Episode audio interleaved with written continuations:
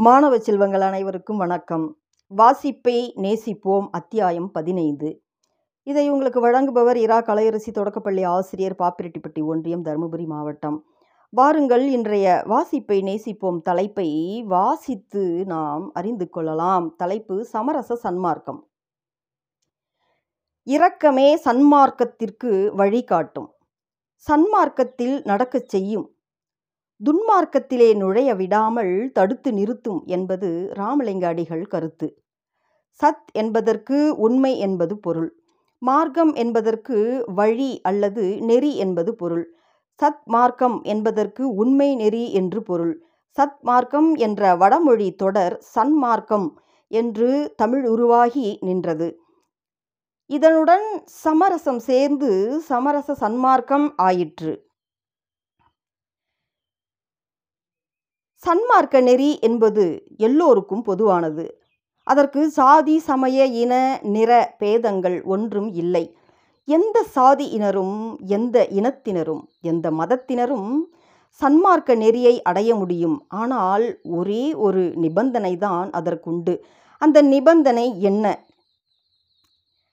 யாராயிருந்தாலும் சரி உள்ளம் குழை உடையவராய் இருக்க வேண்டும். நெஞ்சிலே இரக்கம் நிரம்பி இருப்பவராக வேண்டும். மற்ற உயிர்கள் படும் துன்பத்தை கண்டால் மனம் இறங்க வேண்டும் உள்ளம் உருக வேண்டும். தம்மை அறியாமலே கண்ணீர் தாரை வெளிப்பட வேண்டும். இதுவே இரக்கத்தின் இயல்பு. உண்மையான இரக்கம் ஒருவகை வேற்றுமையையும் பாராட்டாது. மனதிலே மற்றற்ற கருணை உள்ளவர்கள் யார் துன்புற்றாலும் பார்த்து கொண்டிருக்க மாட்டார்கள். மரம் செடி கொடிகள் துன்புறுவதாக தோன்றினாலும் உதவி செய்ய துடிதுடிப்பார்கள். பறவை விலங்குகள் பதை பதைத்தாலும் பார்த்து கொண்டிருக்க மாட்டார்கள். பரிந்து சென்று உதவி புரிவார்கள். பழந்தமிழர்கள் இரக்கத்தை உயிரினும் சிறப்பாக போற்றி வந்தனர். அவருடைய உள்ளத்தின் உயர்வை விளக்கும் வரலாறுகள் பல உண்டு. பாரி என்னும் வள்ளல் வரலாறு பலருக்கும் தெரியும். படர்வதற்கு கொம்பில்லாமல் தவித்து கொண்டிருந்த ஒரு முல்லை கொடியை கண்டான். அவன் மனம் பரிதவித்தது. உடனே அதன் தளர்ச்சியை போக்க எண்ணினான். உடனே தான் ஏறி வந்த தேரை அதன் பக்கத்திலே நிறுத்தி படரவிட்டான் நடமாடாத கொடிக்கும் நலிவு வராமல் காக்க வேண்டும் என்று எண்ணிய அவன் எண்ணமும் அவன் செய்கையும் அவன் இரக்கமே உருவானவன் என்பதை காட்டுகின்றது. பேகன் என்பவன் மற்றொரு வள்ளல். இவனை வையாவி கோப்பெரும் பேகன் என்று கூறுவர். குளிர்காலத்திலே ஒரு மயில் நடுங்கிக் கொண்டிருப்பதை கண்டான். குளிரால் தான் அந்த மயில் நடுங்குகிறது என்று நினைத்து விட்டான்.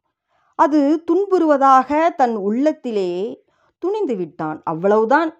உடனே தான் போர்த்தியிருந்த போர்வையை எடுத்து அம்மயிலின் மீது போர்த்தினான். பாரி முல்லைக்கு தேர் கொடுத்ததும் பேகன் மயிலுக்கு போர்வை அளித்ததும் தமிழ் நூல்களிலே பாராட்டப்படுகின்றன. தமிழ் புலவர்களால் போற்றி பாராட்டி பாடப்பட்டிருக்கின்றன. இவர்கள் செய்கையை பரிகசிக்கும் பகுத்தறிவாதிகள் இக்காலத்தில் உண்டு. முல்லைக்கொடி தவித்தால் பக்கத்தில் உள்ள ஒரு மரக்கிளையை ஒடித்து அதன் அண்டையிலே நடக்கூடாதா? விலையுயர்ந்த தேரைத்தானா அதன் பக்கத்திலே நிறுத்த வேண்டும்? மயிலுக்கு குளிரை தாங்கும் வல்லமை இயற்கையாகவே உண்டு. அதன் உடம்பில் சிறகுகள் அடர்ந்திருப்பது தட்ப வெப்பத்துக்காகத்தான். எல்லா பறவைகளும் குளிரையும் வெப்பத்தையும் தாங்கிக் கொள்ளும் இயல்பு உடையன. ஆனால் மயில் குளிரால் நடுங்குவதாக எண்ணியதே மடமை என்று வாதாடுவோர் உண்டு. இரக்கத்தின் சிறப்பை அறிந்தவர்கள் இவ்வாறு வழங்கிட மாட்டார்கள். முல்லை கொடி வருந்துவதாக எண்ணினான் பாரி உடனே உதவி செய்ய அவன் உள்ளம் விரைந்தது. மரக்கிளையை ஒடிப்பதற்கோ வெட்டுவதற்கோ நடுவதற்கோ காலதாமதமாகும். காலதாமதம் இன்றி உடனே செய்யக்கூடிய உதவி தன் தேரை அந்த கொடியின் அண்டையில் நிறுத்துவதைத் தவிர வேறு வழி இல்லை அதனால்தான் அப்படி செய்தான். இவனைப் போலவே தான் பேகனும் மயில் குளிரால் நடுங்குவதாக எண்ணியவுடன் அதன் சிந்தனை வேறு ஒன்றிலும் ஓடவில்லை. அவன் நடுங்கத்தை தவிர்க்க வேண்டும் என்ற ஒன்றில்தான் நிலைத்தது. ஆதலால் உடனே அவன் தன் போர்வையை அந்த மயிலின் மேல் போர்த்தினான்.